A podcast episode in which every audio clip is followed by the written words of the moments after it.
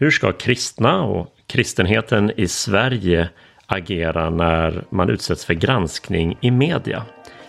I dagens avsnitt av Apologiapodden pratar vi om medial mognad.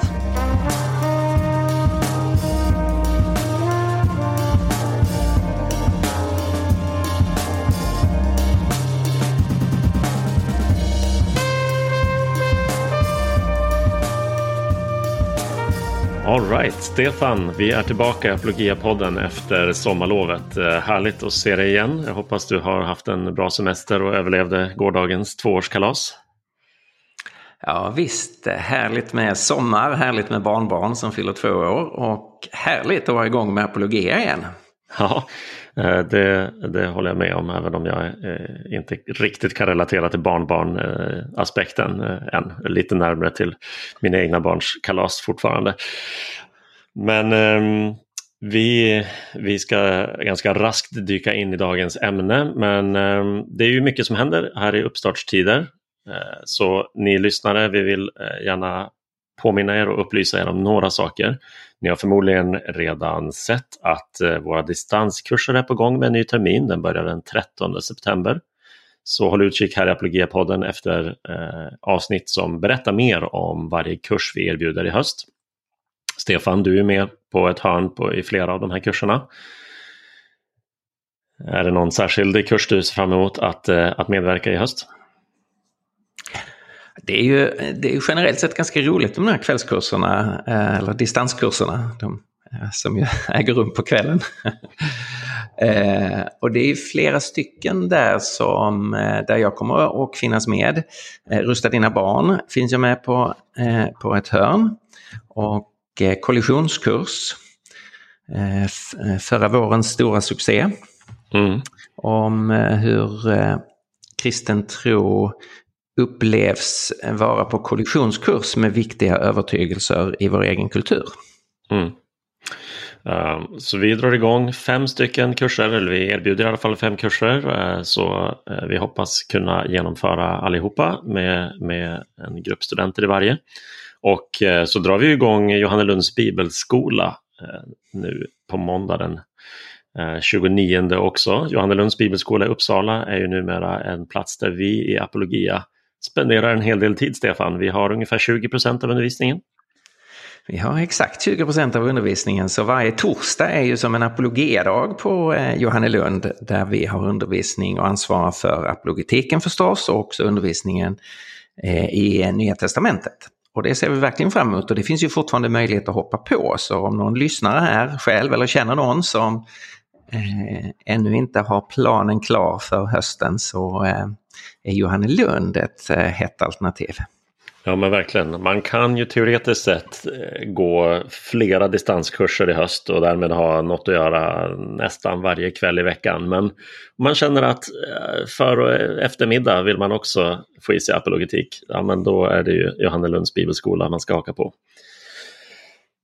En tredje sista nyhet. Vi fick ett roligt paket i posten igår, Stefan. Vill du berätta om det? Det var lite svårt att, att läsa och förstå vad det stod på dem där. Nej, inte för mig som är skåning. Det är satt som en smäck.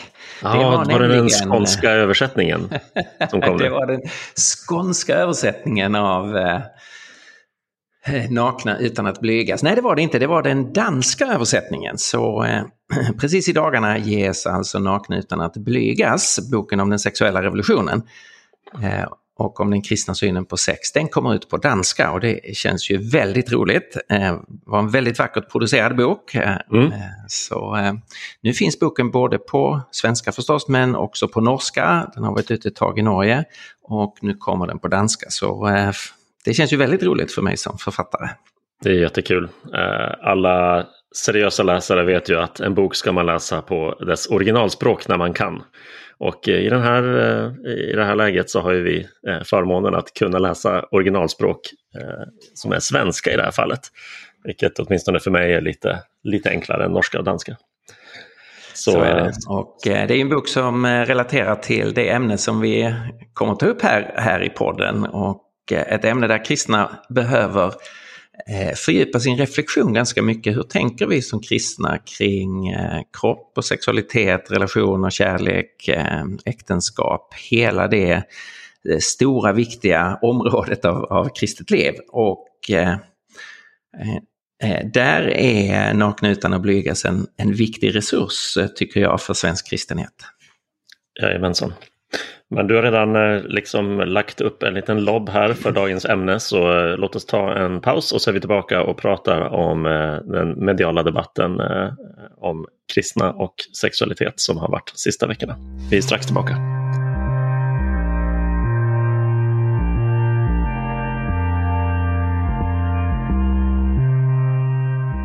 Ja, det vi tänkte prata om framförallt idag, Stefan, är ju en artikel eh, i Expressen av deras nya kulturchef Viktor Malm som pratar om medial mognad eller medial omognad kanske snarare eh, ifrån eh, kristenheten. Kan du eh, rama in lite grann i vilken kontext, vilket sammanhang skriver han den här artikeln? Eh, den är en uppföljning till en debatt som eh, har pågått i Expressen en, eh, en tid om frikyrkan och synen på homosexualitet. Och den startades ju av, av Joel Halldorf i våras. Där Joel ganska kraftfullt utmanar frikyrkan att byta uppfattning när det gäller synen på samkönade sexuella relationer och, och anta den syn som idag dominerar eh, Svenska kyrkan till exempel. Alltså att, att, eh, eh, att bejaka och välsigna eh, homosexuella relationer. Eh, och Joel har skrivit eh, eh, åtminstone två artiklar i Expressen kring det temat. Och den följs då här nyligen upp då av den nya kulturchefen Viktor Malm. Mm. Som, som anknyter till det här. Och det som har Eh, Eh, det som har skett här är ju att Joel har gett en ganska kraftfull utmaning, framförallt riktat till det som är hans egen bakgrund, pingströrelsen. Och så har det inte kommit något officiellt svar från pingst. Eh, andra debattörer var ju tidigt eh, gav respons på Joels första artikel som Olof Edsinger från Svenska Evangeliska Alliansen och Stefan Svärd skrev. Och, och så. så det har ju funnits kristna röster men det har inte funnits det här mer officiella responsen från, från pingst. Nej, just det. Eh, och man kan ju säga att Viktor Malms tes, hans, det, det han framförallt eh, vill säga med sin artikel då är att, att det finns en tendens till eh, med, medial omognad bland kristna eller religiösa minoriteter. Man får ju säga, han nämner ju även tystnaden från muslimskt håll när man har försökt få igång kulturdebatt kring synen inom eh, svenska eh, muslimska samfund eh, på, på homosexualitet och så. Men det ska vi inte gå vidare in på idag. Eh, den här mediala omognaden, vad han, det han menar med det är väl ungefär att de kristna vill vara en respekterad del av det offentliga samtalet, vill tas på allvar och så vidare. Men han tycker att då behöver vi också eh, Ehm, leva med att bli granskade och kritiserade och synade och inte bara så att säga ducka och, och sticka huvudet i sanden och gömma oss när vi faktiskt blir det. Är, är det ungefär så man ska uppfatta hans centrala budskap där? Ja, det kan man säga. Det är, det är ju tesen i den artikeln. Eh, och själva den tesen, eh, där tror jag att man måste ge Victor Malm eh, helt, helt rätt. Alltså vi är ju ett samhälle där, där media spelar en väldigt viktig roll. Och Eh, Eh, om man vill vara en del av det samhället så måste man fullt ut acceptera att media granskar och kommenterar och väldigt ofta kritiserar sånt som avviker från det som just nu är den, den dom, de dominerande uppfattningarna.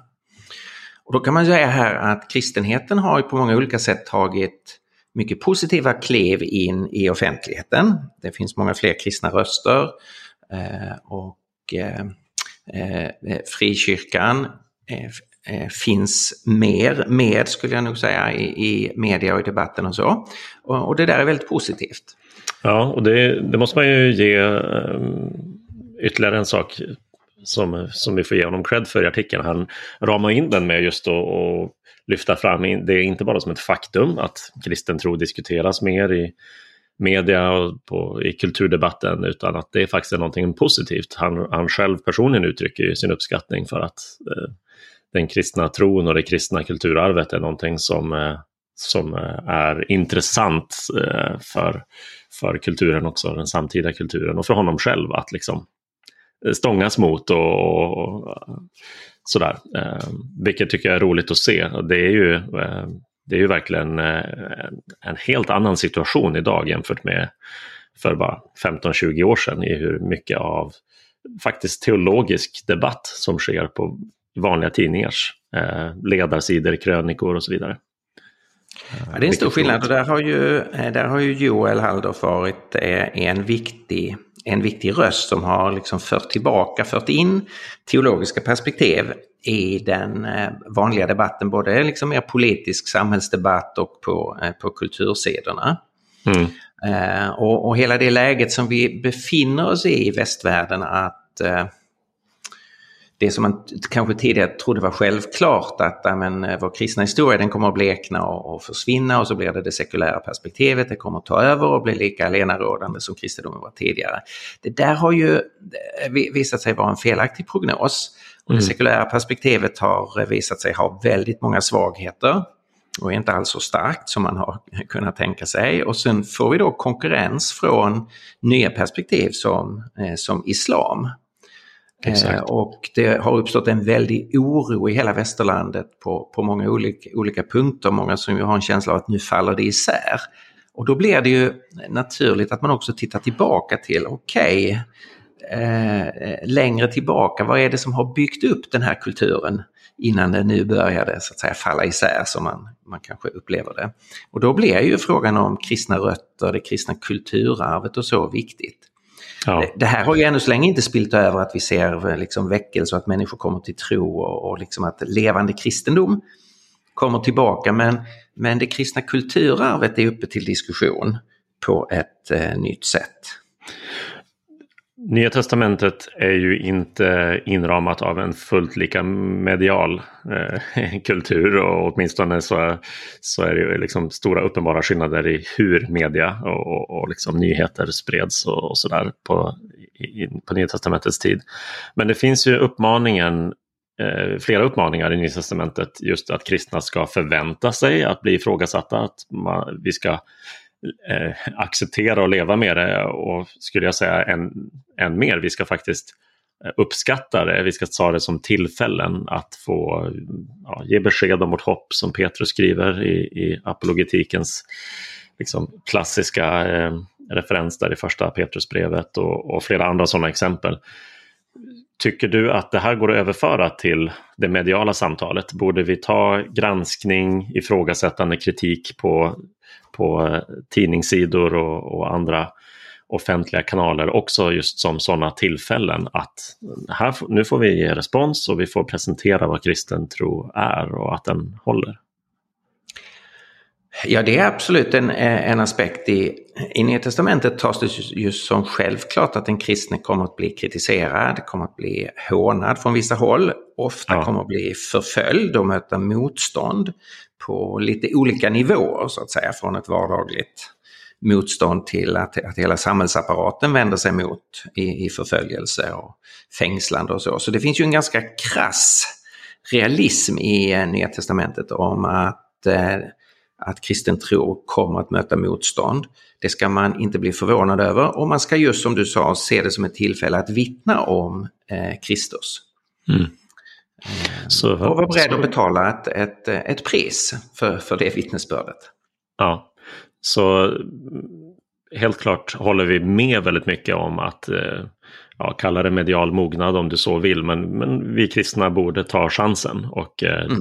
vi borde definitivt, inte bara på grund av att det är det moderna offentliga samhällets spelregler, utan också vi har liksom egen kristen inneboende motivation till att komma ut på banan och, och, och leva med att bli ifrågasatta och, och ge svar. Men jag antar att vi skulle inte ta upp den här artikeln om vi bara tyckte att allt som stod där var spot on. Det är någonting som, som liksom skaver i anklagelsen om medial omognad här. Hur skulle du sätta fingret på det? Jag tycker att det det skaver redan i Joels artiklar. Inte bara det att han argumenterar för en annan position än den som, eh, eh som jag har och som vi har i Apologia. Eh, det, det, det kan vi ta upp i ett annat, ett annat avsnitt. Men också det faktum att eh, man försöker dra in en diskussion i eh, Expressen och i, den, i den, de liksom stora media i Sverige. Där det sammanhang som det nu gäller, frikyrkan och mer specifikt pingströrelsen, där det finns ett stort behov av en intern process. Traditionellt har det ju inte varit någon tvekan om eh, var pingstkyrkan har stått i, i sådana här frågor. Eh, det är ingen tvekan om var ledarskapet står, åtminstone om man följer uttalandet så.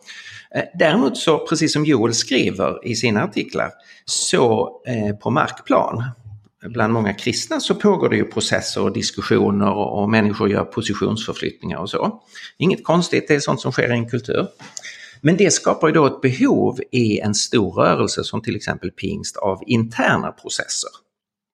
Alltså man måste få tid och lugn och kunna jobba igenom sådana här frågor.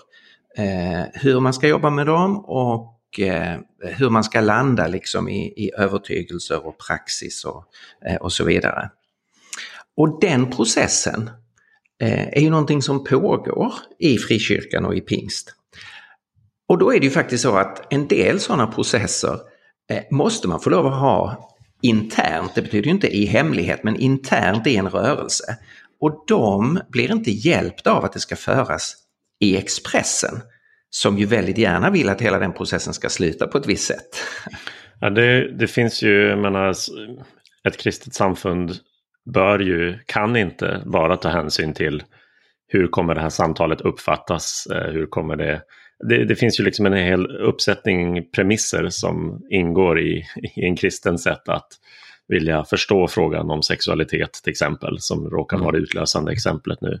Som att hela tiden förklara dem, redogöra, redogöra för dem så att, så att vem som helst eh, offentligt eller som inte delar de här kan liksom förstå och vara en del av samtalet. Det blir jätteomständigt och det skapar inte riktigt den här trygga kontexten eller trygga sammanhanget där man får lov att pröva tankar och, och liksom sådär. Vi ser ju det här, vi är ju mitt i en valrörelse, det har knappast undgått någon och vi ser ju spänningarna när en offentlig företrädare för ett av våra partier gör ett utspel och så reagerar gräsrötterna och mm vill inte sätta upp affischer på sin egen partiledare som, som eh, vi har hört eh, historier om från Skåne och, och, andra partier har andra spänningar och sådär. Så varje, varje större rörelse, varje större grupp behöver få bearbeta sina saker internt. Ja, och det har liksom ingenting med hemlighetsmakeri att göra utan det, det är liksom olika perioder i, ett, eh, i en rörelse. Att man eh, i många frågor så har man en uppfattning, det är, den är klar och tydlig och man kan motivera den och man står för den. I andra frågor så är man inne i en process där det händer saker. Och det, det måste ju då också media kunna, kunna förstå. Och eh, det är ju inget svårt att hitta sammanhang som inte är en sån process utan som faktiskt har en, en avklarad syn på sexualitet. Man kan tänka på den katolska kyrkan och eh, Johannes Paulus eh, om kroppens teologi och, eh, och så. Så vill man ha reda på om klassiskt kristen synsätt så kan man vända sig dit. Man kan vända sig till, eh, eller man kan ju se på det vi har gjort i, i Apologia som har gett ut Bekänna färg som är en mycket omfattande eh, bok som belyser specifikt frågan om homosexualitet från en mängd olika eh, perspektiv. Eller eh, min bok Nakna utan att blygas. Så det är inte så att kristna eh, inte är beredda att presentera så här tänker vi eh, som, som kristna när det gäller sex och när det gäller homosexualitet utan det, det finns det ju gott om eh, sådana röster. Och sen finns det liksom situationer där man måste ge ett sammanhang en viss tid. Och det tycker jag egentligen att, att Joel som själv kommer från pingströrelsen, han borde kunna se eh, den här situationen. Att det blir, jag tycker att han ägnar sig åt en form av utpressning mot pingst genom att eh, eh, genom att för tidigt vilja dra in hela pingströrelsen liksom upp på Expressens plattform för att avgöra hur man ska tänka i den här frågan. Och det, det tycker jag är, är alldeles feltänkt av honom. Um, med tanke på det du säger då, det finns sammanhang som tydligt presenterat en linje uh, och sådär.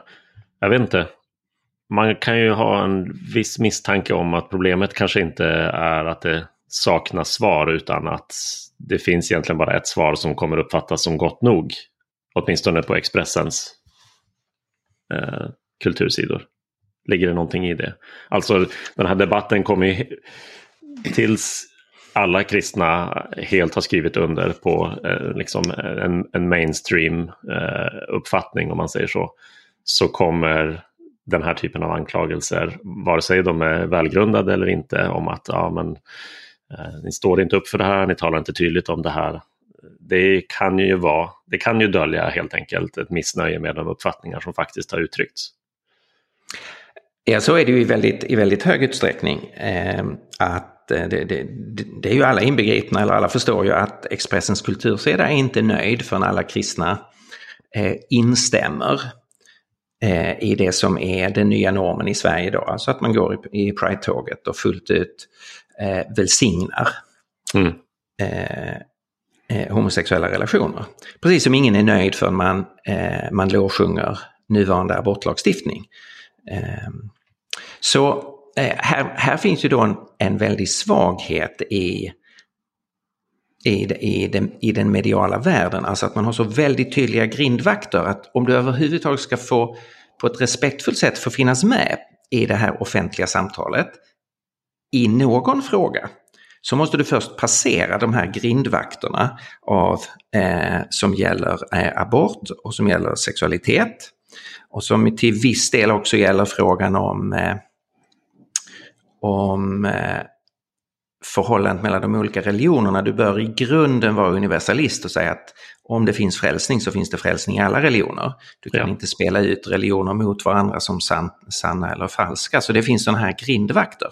Och det, det kan ju också finnas med i, i eh, den avvaktan som har funnits från eh, pingst officiellt att, att nu svara på Joels utmaning. Att, att man känner av det här, vi vill gärna och pingströrelsen, alltså vi vill gärna vara med och bidra i samhället och pingströrelsen bidrar ju om man tittar på eh, vad frikyrkan och pingst gör när det gäller flyktingar, när det gäller missbruk, när det gäller uteliggare, när det gäller eh, matutdelning, när det gäller internationellt arbete. Man är ju en enormt positiv kraft. Och sen så känner ju alla av här att ja men om vi nu skulle presentera en viss uppfattning i fråga om sexualitet, då innebär det att eh, våra möjligheter att göra en mängd av de här goda sakerna eh, kommer att begränsas. Så här finns ju en medial omognad från, tycker jag, från eh, Expressen. Alltså att man sätter upp sådana här grindvakter för vem som blir respektfullt bemött. Eh, så, så det slår åt flera håll här. Så för att sammanfatta Stefan, vi är helt och hållet för medial mognad. Eh, verkligen. Man får bara se upp lite grann med vad man bakar in i det begreppet. Det riskerar att eh, ha lite för många antaganden inbyggda om att man inte bara ska eh, finnas i media och uttrycka sig på ett visst sätt utan att man faktiskt ska uttrycka vissa uppfattningar. Ja, det är lätt för majoriteten att bli hemmablind. Eh, så var det när kristna var i majoritet, att man inte ser minoriteterna. Eh, och så är det idag att från sekulärt håll så finns det en stor blindhet kring den egna uppfattningens eh, självklarhet. Och för, för oss som kristna så eh, vi, behöver vi ju hela tiden, oavsett det, det, det, specifika läget i kulturen, i vilken mån vi bejakas eller kritiseras, så måste vi hela tiden falla tillbaka till att på sikt, i längden, så är det enda hållbara att stå för det som är sant. Och det ska man göra oavsett priset i den specifika situationen. Man måste stå för det som är sant. Mm. Tack Stefan, det är väl en värdig avrundning av vårt eh, samtal här idag och eh, jättehärligt att vara tillbaka med eh, en ny säsong kan vi säga av Apologia-podden och en ny spännande termin som ligger framför oss. Eh, om det på något sätt skulle ha gått förbi eh, dig som lyssnar så säger jag det igen, haka på våra distanskurser. Jag, jag kan eh, lova dig att du inte kommer ångra dig. Våra studenter som har gått en kurs har varit väldigt glada för det. De flesta som går en kurs går flera. Så, så ta chansen att haka på. Det är lite drygt två veckor kvar tills vi börjar den 13 september. Var med då eh, så får du en riktigt spännande och lärorik höst tillsammans med oss i Apologia. Ja, men det är klart du ska gå en eh, distanskurs. Vi ses på skärmen helt enkelt. Ja, det gör vi verkligen. Och vi ses också på skärmen, Stefan, när det blir dags för nästa avsnitt här. Eh, till er lyssnare, ha det riktigt bra. Ha en trevlig helg om du lyssnar på det här eh, avsnittet när det är färskt denna fredag. Och vi hörs nästa gång på Apologia-podden. Hej då! Hej då!